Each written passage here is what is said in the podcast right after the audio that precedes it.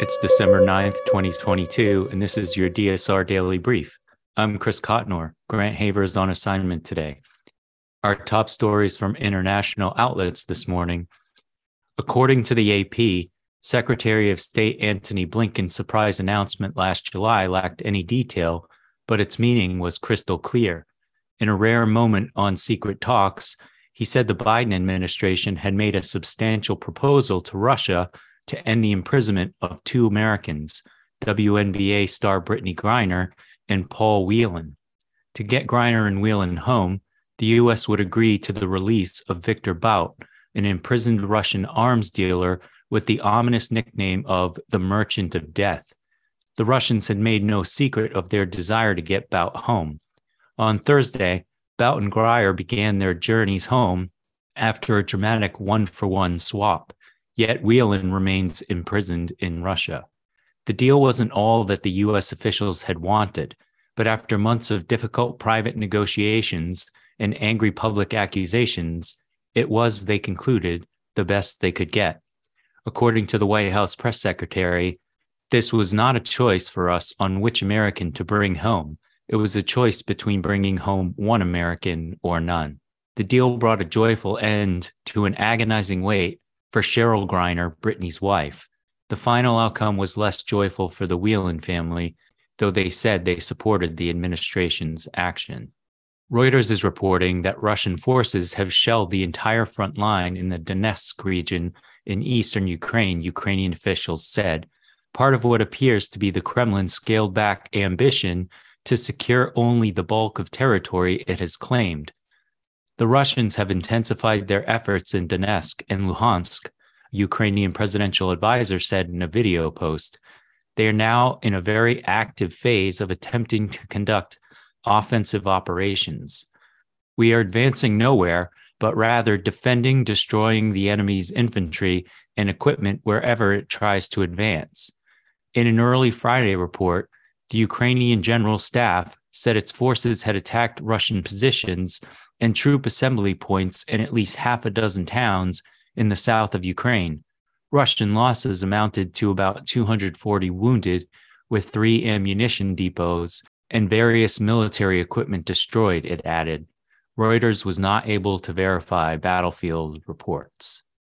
Al Jazeera reports that Saudi Arabia and China have reaffirmed their cooperation on the global oil market and the principle of non interference in internal affairs during a visit aimed at deepening strategic relations at a time when Washington's ties with Riyadh appear increasingly frayed. Chinese President Xi Jinping and Saudi King Salman signed a series of strategic deals, including one involving Chinese tech giant Huawei, since the official visit began on Wednesday.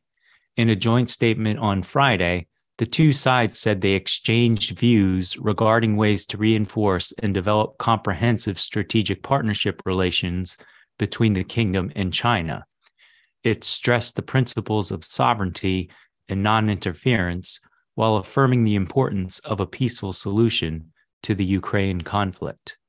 Elsewhere, the BBC says that Rishi Sunak is set to announce a collaboration between the UK, Italy, and Japan to develop a new fighter jet that uses artificial intelligence. The Prime Minister says the joint venture aims to create thousands of UK jobs and strengthen security ties.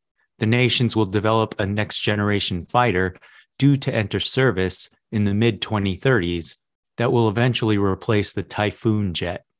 It is hoped the new Tempest jet will carry the latest weapons. Work on developing it is already underway with the aim to create a combat aircraft that will provide speed stealth, use advanced sensors, and even artificial intelligence to assist the human pilot when they are overwhelmed or under extreme stress. It could be flown without a pilot's input if required and could be able to fire hypersonic missiles. According to the Straits Times, the managing director of the International Monetary Fund praised China's decisive move away from its hardline zero COVID policy at a press briefing with the heads of other major economic institutions on Friday. We welcome very much the decisive actions taken by the Chinese authorities to recalibrate the COVID policies so as to create a better impetus for the revival of growth in China, Ms. Kristalina Georgieva said after a conference.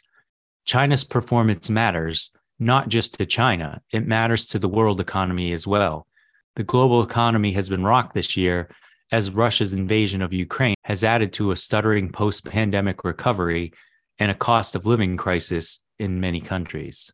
Politico Europe reports that EU negotiators are poised to agree to the world's most stringent standards for sustainable batteries on Friday in a bid to spur local cell production, but at the same time, generous US subsidies threaten to suck investments out of the continent.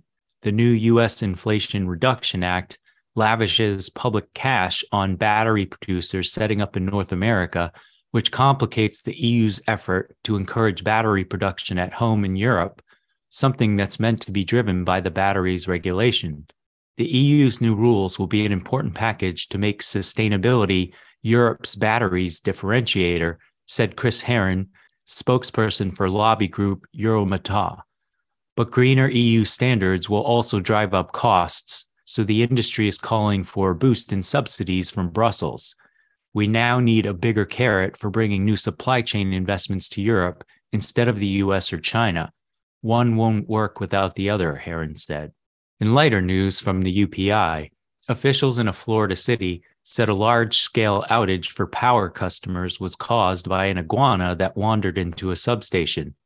The city of Lake Worth Beach said on Twitter that the city's power company Lake Worth Beach Electric Utility dispatched repair crews Wednesday to tackle a large scale outage. The city said the outage was caused by an iguana that wandered into the 6th Avenue substation and came into contact with equipment. The city's outage tracking map confirmed power was restored later in the day. Green iguanas native to Central America, South America, and some Caribbean islands are considered an invasive species in Florida. That's all the news we have for you today. Be sure to rate, review, and subscribe so that more people can find the show. If you have a tip, topic, or correction you'd like to flag for us, please email us at podcasts at the dsrnetwork.com. Members of the DSR network will receive an evening newsletter version of the DSR Daily Brief and bonus weekend briefs. Last weekend, Grant spoke with Josh Kurlantzick, of the Council on Foreign Relations about the protests in China. If you aren't a member, go to the dsrnetwork.com and become a member to make sure you never miss any of our analysis. If you want more in depth discussion of these issues, be sure to follow the links in the show notes to read our sources and tune into our sister podcasts on the DSR network. Stay safe and stay tuned to the DSR Daily Brief.